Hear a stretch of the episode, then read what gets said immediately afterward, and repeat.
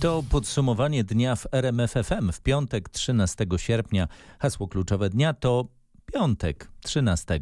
Grzegorz Jasiński, zapraszam. Jest 196 nowych zakażeń koronawirusem w Polsce. Zmarło 6 osób chorych na COVID-19. Takie dane przedstawiło dziś Ministerstwo Zdrowia. W październiku powinny być znane wstępne wyniki polskich badań dotyczących utrzymywania się odporności po zaszczepieniu się przeciwko koronawirusowi. Takie badania prowadzi m.in. Szpital Zakaźny w Warszawie, ujawnił w rozmowie w samopołudnie w RMFFM Waldemar Kraska.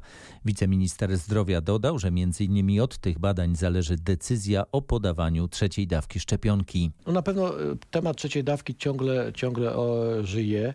W, w Izraelu wyszczepiono już 750 tysięcy osób trzecią dawką. No tak, ale jeszcze w Europie są niezakończone badania kliniczne. Dlatego pytam o te nasze badania. Czekamy właśnie, no, musimy mieć twarde dowody, że ta trzecia dawka rzeczywiście e, e, jest skuteczna. Dla jakiej grupy, prawda, powinna być podana, bo myślę, że nie dla wszystkich, tylko dla wybranych grup społecznych będzie, będzie skierowana. A dla chętnych? Dla osób, które dla poczucia bezpieczeństwa chciałyby przyjąć trzecią dawkę? No tutaj powinno być wskazanie czysto medyczne, że ta grupa powinna być za, zaszczepiona, a nie dlatego, że chcę, czy, czy, czy mam, mam takie przeświadczenie, że może będę się czuł bezpieczny. A kiedy te polskie wyniki badań mogą być dostępne? No zobaczymy, bo wiem, że te badania, badania europejskie, one się mniej więcej we wrześniu, koniec września, początek października mają się zakończyć. Wtedy będziemy też mieli informacje, czy trzeba tą dawkę trzecią e, podawać. Myślę, że podobnie będzie w, w, naszym, w naszym kraju, że takie wstępne wyniki być może w tym okresie otrzymamy. Ukraina to kolejny kraj, do którego z Polski trafią szczepionki przeciwko koronawirusowi. Umowa jest już gotowa. Sprzedamy docelowo na Ukrainę milion dwieście tysięcy dawek, ujawnił wiceminister zdrowia. W magazynach Agencji Rezerw Strategicznych, o ile się nie mylę, mamy teraz 8 milionów 600 tysięcy szczepionek. Kiedy trzeba będzie je utylizować przy tym poziomie szczepień? Znaczy my, panie redaktorze, te szczepionki, które e, mają krótki termin ważności, w tej chwili na przykład e, będą e, przekazywane na, na Ukrainę, prawda? Kiedy? Już w sierpniu ponad 650 tysięcy przekażemy pierwszą partię e, tych szczepionek. E, planujemy milion dwieście. Na Ukrainę? Na Ukrainę. To jest właśnie najbliższy, najbliższy okres. Przekazanie czy sprzedaż? To jest sprzedaż. To my, my rozmawiamy, wczoraj rozmawiałem z, tak, z ambasadorem Ukrainy, który bardzo był tym, tym zainteresowany, prawda, bo też e, na Ukrainie wciągle jednak tych szczepionek brakuje. Tam więcej jest chętnych do szczepienia niż, niż, niż tych preparatów, więc tą szczepionkę przekazujemy. Tą, czyli co sprzedajemy na Ukrainę? To jest szczepionka AstraZeneca. Rząd sprzedał już półtora miliona dawek szczepionki Pfizer do Hiszpanii i pół miliona do Portugalii. W przyszłym tygodniu powinny być znane pierwsze efekty prac Agencji Oceny Technologii Medycznych, która wycenia wysokość stawki za pracę karetki i ratowników medycznych. W środę zaczynamy też pracę zespołu do spraw ratownictwa medycznego. Tak Waldemar Kraska odpowiedział na pytanie o masowe protesty ratowników medycznych. Te rozmowy są ciągle prowadzone, nie tylko z ratownikami, ale także ze świadczeniodawcami. Toczy się e, w Agencji Oceny Technologii Medycznej i Taryfikacji wycena tak zwanej dobokaretki. Jaka będzie wycena dobokaretki? No bo karetka kosztuje, prawda? To, to jest koszt e, pracy pracowników. I na ile wycena dobokaretki wpłynie na wysokość pensji ratownika Zobaczymy, medycznego? Panie, myślę, że w przyszłym tygodniu będziemy mieli już, już pierwsze efekty pracy AOTMIT-u. Mam nadzieję, że, że to będzie wycena taka, która umożliwi sprawną pracę e, w ratownictwie medycznym, ale także w przyszłym tygodniu, w środę mamy pierwsze posiedzenie zespołu do zmiany ustawy o podstawowym ratownictwie medycznym. Ja jako 30 lat lekarz jeżdżący w karetce pogotowia, znam tą pracę i naprawdę chcę... I powie pan, że 24 zł stawka godzinowa ratownika medycznego to jest wystarczająca stawka? Panie, że na pewno nie. Ja myślę, że świadczeniodawcy dostają dość spore środki i i powinni jednak e, zdecydowanie podnieść płace w ratownictwie medycznym, bo, bo te środki, które my przekazujemy z budżetu, bo ratownictwo jest sfinansowane z budżetu, są wystarczająco duże. Być może trzeba będzie jeszcze do tego dołożyć, ale to no, zobaczymy jak... Dołożyć z budżetu państwa. Tak, bo ratownictwo medyczne jest i nie jest finansowane przez NFZ, tylko z budżetu państwa. Cała rozmowa Mariusza Piekarskiego z wiceministrem zdrowia Waldemarem Kraską jest na rmf24.pl. Doniesienia o ewentualnych amerykańskich sankcjach to element olbrzymiej presji wywieranej na nasz kraj. Tak odpowiada Ministerstwo Spraw Zagranicznych, pytane w sprawie restrykcji, które miałyby nałożyć na Polskę Stany Zjednoczone. Chodzi o nowelizację ustawy medialnej dotyczącą w istotnym stopniu telewizji TVN, która jest własnością amerykańskiego koncernu Discovery. Jesteśmy przyzwyczajeni do tych działań dezinformacyjnych, także na innych obszarach. Myślę, że należy do tego rodzaju informacji podchodzić z bardzo, bardzo dużą ostrożnością. Będzie ich w najbliższych dniach na pewno jeszcze bardzo dużo. Mówi RMFFM wiceminister spraw zagranicznych Paweł Jabłoński.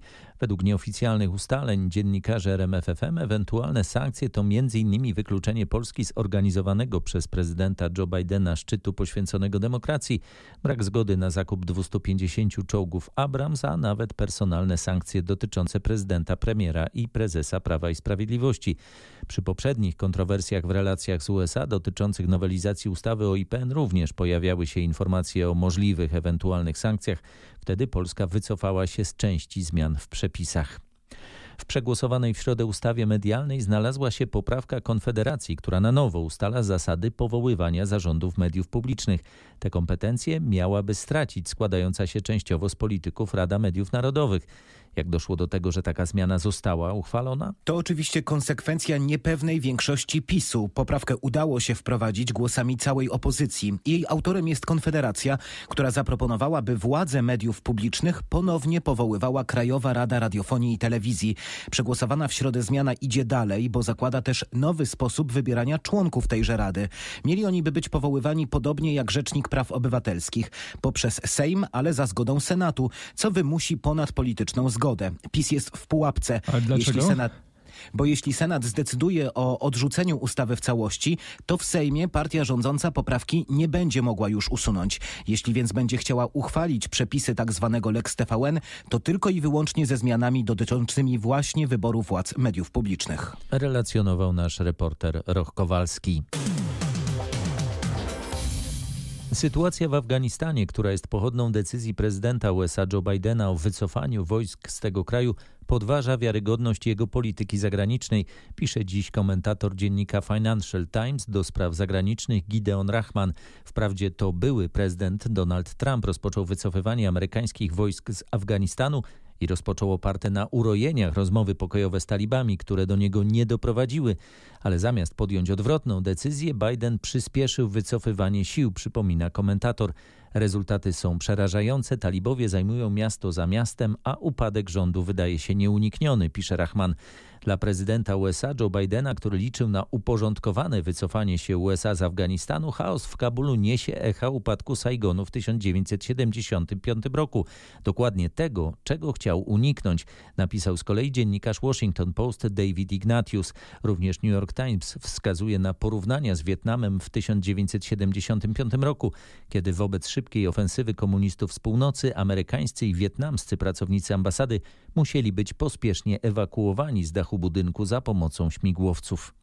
Polskie Ministerstwo Spraw Zagranicznych jest w kontakcie ze wszystkimi Polakami, którzy przebywają w Afganistanie, zapewnia wiceminister Paweł Jabłoński i dodaje, że chodzi o pomoc w ewentualnej ewakuacji. E, nie mogę w tej chwili podać do publicznej wiadomości zbyt wielu szczegółów na ten temat, ale te prace w Ministerstwie Spraw Zagranicznych także we współpracy z naszymi sojusznikami się odbywają. Mowa jest tutaj zarówno o e, polskich obywatelach, jak i o personelu, który e, udzielał wsparcia sojusznikom na terenie Afganistanu. Talibowie zdobyli już dwa z trzech największych miast Afganistanu i są w odległości kilkudziesięciu kilometrów od stolicy Kabulu.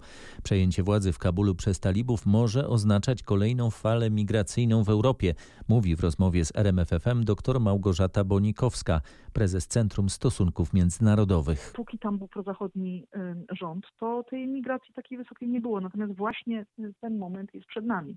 Może się tak zdarzyć, że nie tylko do krajów sąsiednich przez granicę, ale ci prozachodni Afgańczycy będą uciekali na zachód po prostu, czyli w tym przypadku również do Unii Europejskiej. I na jakąś liczbę, nie wiem na jaką teraz, ale na jakąś liczbę sądzę, że musimy się przygotować, co o, oczywiście dla Unii Europejskiej dzisiaj jest niezwykle trudne, dlatego że cały okres kryzysu migracyjnego i potem dyskusji po kryzysie pokazał, że Unia Europejska i większość krajów unijnych jest obecnie niechętna y, napływowi imigrantów. Migracja z Afganistanu do Europy w obliczu kryzysu w Kabulu może liczyć nawet pół miliona ludzi, prognozuje w rozmowie z RMFFM dr Bonikowska. To dzisiaj sytuacja w Afganistanie zaczyna być bardzo nieciekawa i w konsekwencji, w konsekwencji zdobywania przez talibów kolejnych części Afganistanu i tak naprawdę słabnięcia rządu prozachodniego, rządu w Kabulu,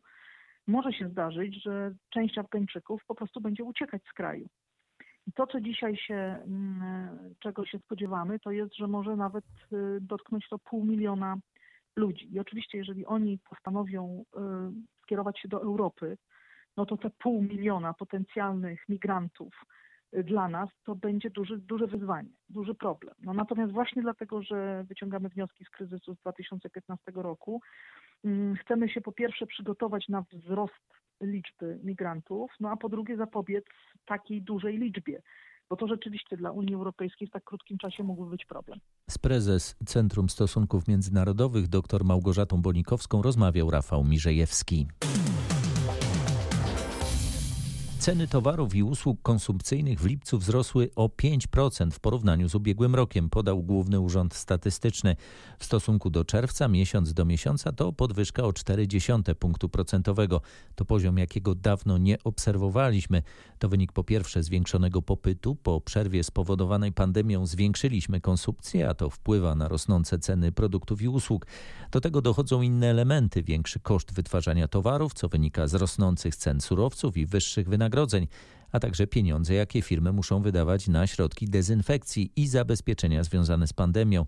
Jakiego poziomu inflacji możemy się spodziewać w kolejnych miesiącach? Gdzieś między 4,5 a 5% się będzie kształtowała inflacja. Natomiast jeśli mówimy o długim okresie, to należy się spodziewać, że ona będzie się utrzymywała nie tylko teraz, ale też w dłuższej perspektywie na wys relatywnie wysokim poziomie. Prognozuje dr Małgorzata Starczewska-Krzysztoszek z Towarzystwa Ekonomistów Polskich. Podwyżki dotkną najbardziej gospodarstw domowych o niskich dochodach, które najwięcej wydają na jedzenie. To nawet 70% wszystkich wydatków w danym miesiącu. Pracodawcy czekają na prawne narzędzia, które pozwolą im na weryfikację, czy pracownik jest zaszczepiony przeciwko koronawirusowi, czy nie. Taka wiedza jest niezbędna do organizacji pracy, kiedy będą się mierzyć z kolejną falą zachorowań na koronawirusa. Doskonale pamiętają poprzednie trzy lockdowny i chcą uniknąć kolejnego, a w przypadku gwałtownego wzrostu zachorowań realnym scenariuszem jest zamrożenie części sektorów działalności gospodarczej. Tymczasem firmy działają intensywnie, próbując odrobić straty. Też kwestia właśnie dochowania kontraktów, ryzyk z tym związanych, podjętych pewnych zobowiązań. Wiele przedsiębiorstw w tej chwili działa ponad 100% swoich możliwości normalnej działalności, nadrabiając pewne e, zaległości z okresu ograniczonej działalności w 2020 roku. Mówi Robert Lisicki z Konfederacji Lewiatan. Łódcy prokuratorzy zapoznają się z materiałami, które dotąd udało się zebrać w sprawie śmierci 34-letniego mężczyzny z Lubina. Bartosz S. zmarł po interwencji policjantów, którzy go zatrzymali. Będziemy sprawdzać m.in. kwestię ewentualnego przekroczenia uprawnień i niedopełnienia obowiązków przez funkcjonariuszy, mówi rzecznik prokuratury okręgowej w Łodzi Krzysztof Kopania. Chcemy jak najbardziej precyzyjnie otworzyć przebieg wydarzeń, które rozegrały się nad ranem 6 sierpnia bieżącego roku w szczególności od czasu podjęcia interwencji przez funkcjonariuszy Komendy Powiatowej Policji w Lubinie. Materiał dowodowy, który jest zgromadzony, będzie stanowił podstawę do wyciągania wniosków co do podstaw i zakresu e, ewentualnej odpowiedzialności karnej poszczególnych osób. Dalsze informacje co do biegu postępowania przekazywane będą sukcesywnie w zakresie niekolidującym z dobrem prowadzonego śledztwa. Na razie jeszcze nie jest znany szczegółowy plan łódzkich śledczych. 10 tysięcy złotych nagrody dla osoby, która pomoże rozwikłać zagadkę zaginięcia 14-latki z Piły, wyznaczył wielkopolski komendant policji. Chodzi o tajemnicze zniknięcie dziewczynki sprzed 26 lat. Daria Młynarczyk wyszła z domu do księgarni z zamiarem kupienia szkolnego podręcznika. Po raz ostatni widziano ją na przystanku blisko domu. Śledczy z archiwum Mix, specjalizujący się w tego typu sprawach, mają nowe informacje, które pozwalają wrócić do tej nierozwikłanej zagadki. Policjanci mają do dyspozycji nowoczesne metody śledcze, ale także nowatorskie badania kryminalistyczne, dzięki którym mogą zweryfikować chociażby ślady, które mogłyby być związane z tą sprawą. Jest wiele takich czynników, które sprawia, że wracamy do tej sprawy. Komendant Wojewódzki Policji w Poznaniu wyznaczył 10 tysięcy złotych dla osób, które pomogą wyjaśnić zagadkę tego zaginięcia, przekazując oczywiście jakieś cenne informacje, również w sposób anonimowy. Czy Państwo bierzecie jakąś konkretną hipotezę pod uwagę w tej sytuacji? Po ponownych badaniach kryminalistycznych policjanci jako jedną z najbardziej prawdopodobnych hipotez przyjęli tę, która mówi o tym, że Daria Młynarczyk została zamordowana, a jej ciało zostało ukryte. Usłyszał od młodszego inspektora Andrzeja Borowiaka z Wielkopolskiej Policji nasz reporter Mateusz Chłystun. Zdjęcie zaginionej i szczegóły sprawy mamy na rmf24.pl. Ten, kto był hospitalizowany z powodu COVID-19, ma największe ryzyko, że znów trafi do szpitala w stosunkowo niedługim czasie.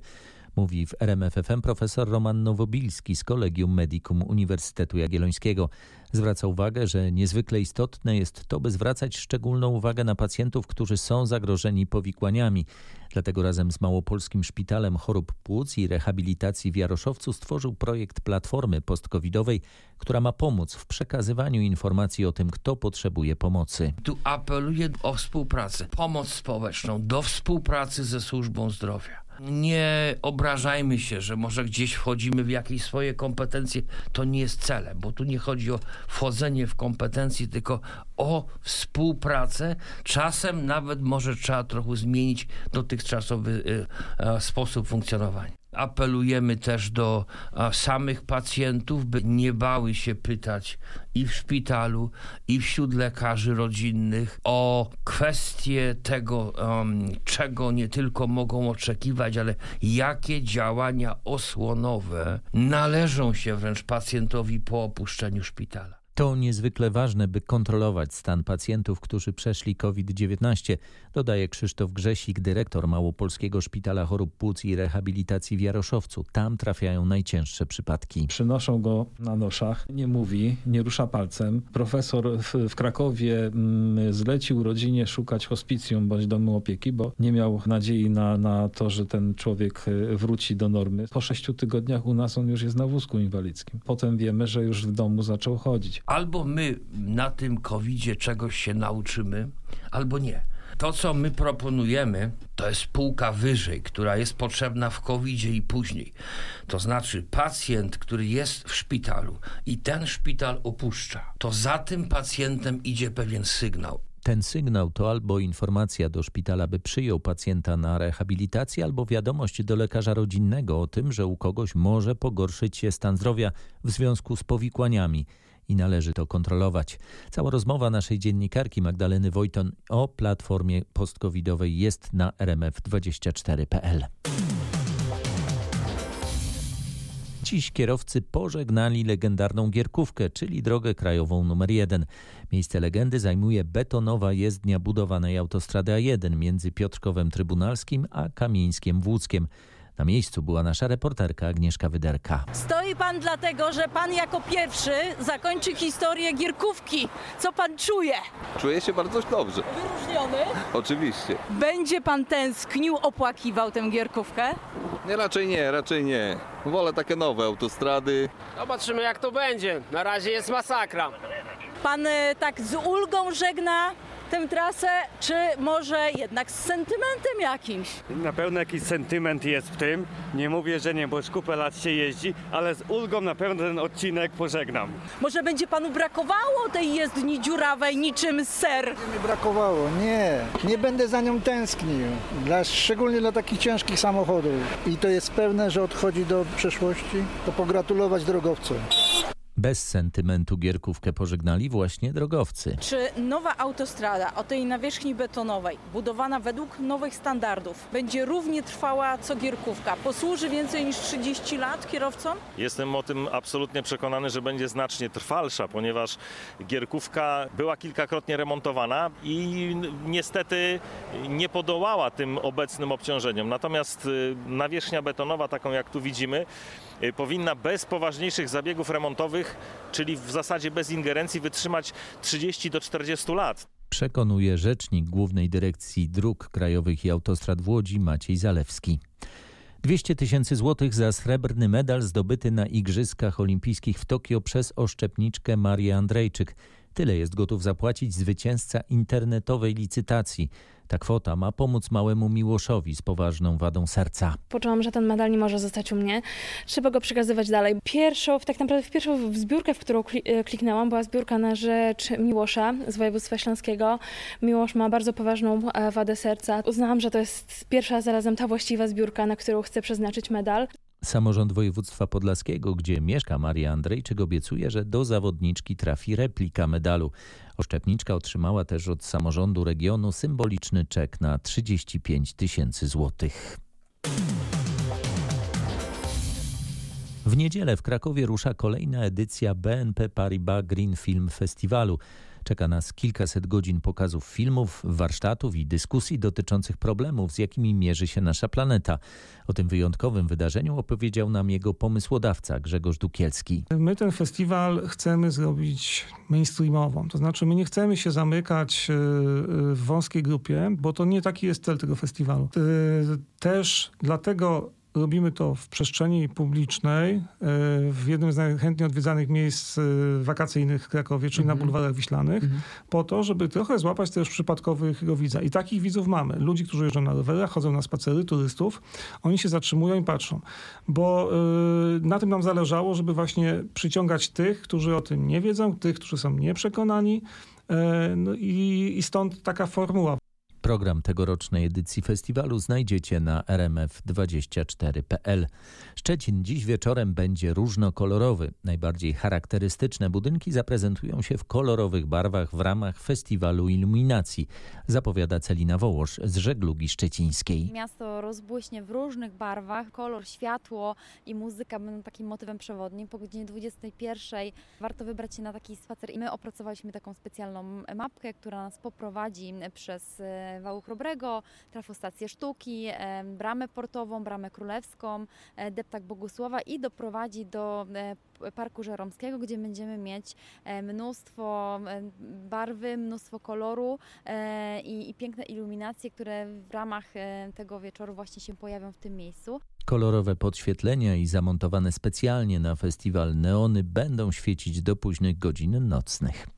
A w Poznaniu do niedzieli trwa ogólnopolski Festiwal Dobrego Smaku. Są to kulinarne warsztaty, degustacje i konkursy dla zawodowców i amatorów. W centrum festiwalowych wydarzeń na Starym Rynku nie brakuje też muzyki.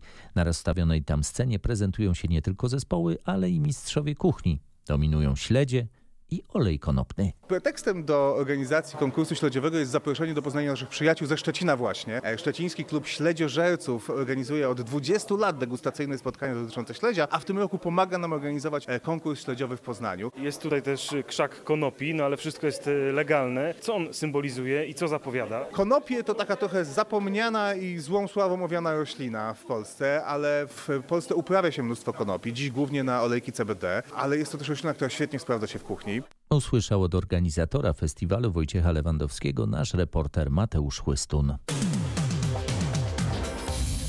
Łańcuchy górskie odległe o prawie 300 km można zobaczyć z polskich szczytów przy najlepszej widoczności. Są na to dowody w postaci zdjęć. Jak mówi Michał Skiba z portalu Dalekie Obserwacje, piękne widoki zapewniają często dość niepozorne szczyty. Czasem i one dają możliwość wypatrzenia na horyzoncie czegoś bardzo odległego. Warto wymienić tutaj na przykład Górę Świętej Anny, gdzie do Łomnicy przy dobrych warunkach widzialnościowych mamy 203 km. Y, góry Pieprzowe niedaleko Sandomierza, skąd Tatry widoczne są w odległości ponad 207 km. A także inna ciekawa miejscówka to na przykład taras widokowy Bazyliki Świętego Krzyża y, na Łysej Górze w Górach Świętokrzyskich, gdzie do najdalszego punktu, czyli do Barańca w Tatrach Zachodnich mamy ponad 210 kilometrów. A jeśli ktoś chce zobaczyć najpiękniejsze polskie góry z bliska, to właśnie zaczyna się najbardziej oblegany wakacyjny weekend pod Tatrami. Tradycyjnie w połowie sierpnia następuje kumulacja sezonu letniego i nawet w Zakopanem, które ma niezwykle rozbudowaną bazę noclegową, może być problem ze znalezieniem wolnego pokoju.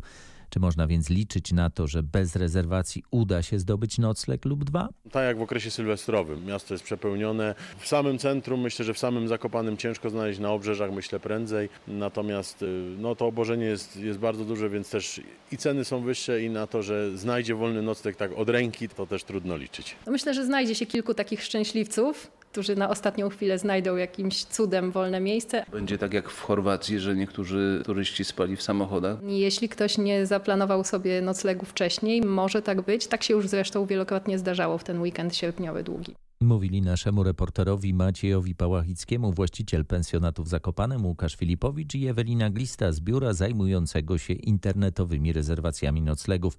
Popularność Zakopanego ma oczywiście swoje konsekwencje. W szczycie sezonu turystycznego często informujemy o korkach na drogach pod Tatry.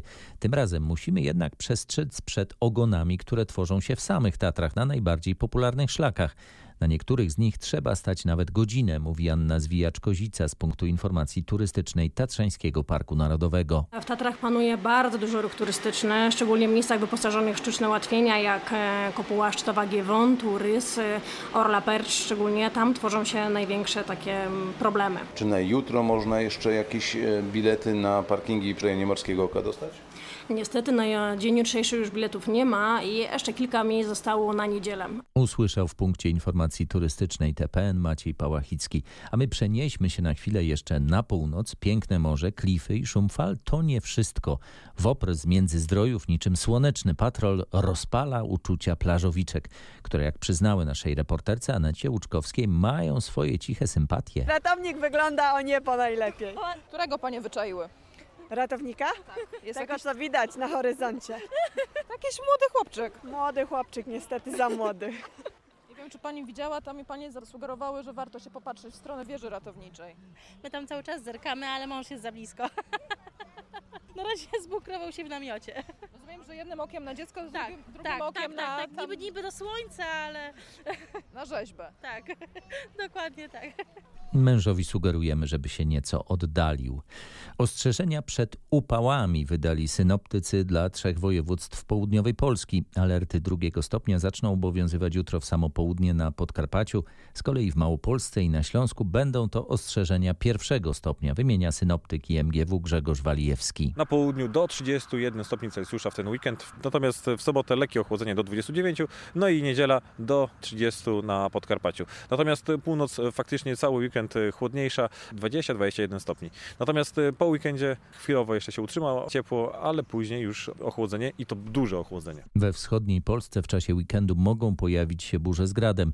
Najbardziej intensywne burze są prognozowane dla Podkarpacia i Lubelszczyzny. Dziś piątek 13 w podsumowania dnia sprawdzamy więc co wbrew popularnym przekonaniom szczęśliwego i pozytywnego Was dzisiaj spotkało. Ja spotkałam ukochanego wnuka. E, bardzo dobra pogoda była, wróciłem właśnie dzisiaj z Gdańska. Ja też mówię, że dla mnie piątek jest zawsze szczęśliwy. Chodziliśmy po parku, na lodach teraz byłyśmy. Co chciałaby Pani, żeby wydarzyło się właśnie w piątek 13? Sprzedać mieszkanie bym chciała, bo akurat mam je do sprzedania. I dzisiaj pokażę je klientowi. Także no zobaczymy, może się uda. Coś dzisiaj Pana pozytywnie zaskoczyło w piątek 13? Moja żona miała dzisiaj dobry humor. To chyba dobrze, nie? Razem z moimi koleżankami otworzyłyśmy profil na Instagramie o tematyce parentingowej, i więc ruszamy, także... Właśnie dzisiaj, 13. Znaczy, powiedzmy, że dzisiaj jest ten bardziej taki rozkręcający dzień, także piątek 13 nie jest wcale taki zły. Tego się będziemy trzymać, a opinię mieszkańców Warszawy zebrał nasz reporter Michał Dobrołowicz. Tyle na dziś. Kolejne podsumowanie dnia w RMFFM już w poniedziałek wieczorem. Grzegorz Jasiński, dziękuję, dobrej nocy i miłego weekendu.